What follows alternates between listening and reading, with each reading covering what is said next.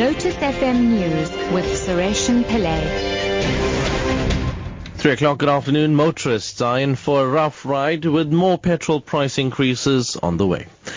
The Automobile Association says according to unaudited fuel price data released by the Central Energy Fund, the price of petrol may be hiked by up to 46 cents a litre next month. Diesel will be less affected for only 6 cents a litre increase expected. AA spokesperson Layton Beard.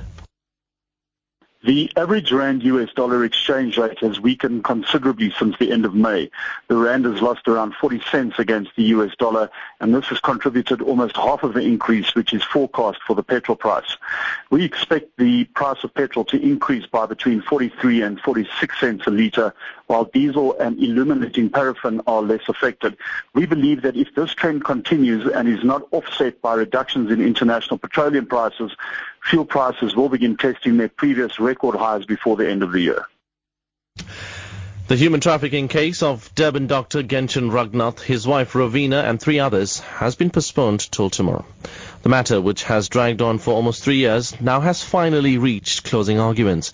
Prosecutor Yuri Gangai told the Durban Magistrates Court that the state had delivered credible evidence. The accused have pleaded not guilty to all 156 charges.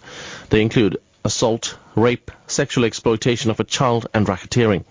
It's alleged that girls as young as 13 year olds lived and worked in the so-called brothel in Town Lodge in Durban's Point area.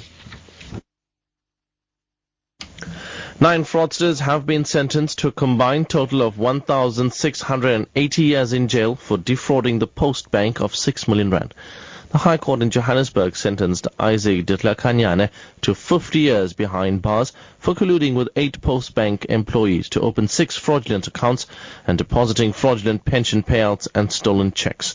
Hawks spokesperson Hangwani Mulaudzi it's a good success for the Hawks. Uh, but we also want to thank the anti-fraud team from Postbank who was with us on this case. These guys, they were stealing money from you know unsuspecting clients from Postbank, and they had an enterprise that was dealing with it. And most of them, they are working for the Postbank, and we are very much happy. It's an historic day for the Hawks. It's the first time that it has been happening, and I think this would also send a strong message to would-be fraudsters that as the Hawks, we will deal with them. And finally, President Jacob Zuma will tonight release a report into the 2012 shooting of 34 striking miners at Lonmin's Marikana mine outside Rustenburg. The presidency says the president will address the nation at 7 o'clock on SABC. He will present the findings of the Farlam Commission set up to probe the shootings by police. Zuma received the results in March of nearly three-year inquiry. That's a wrap for myself. I'll be back at 4.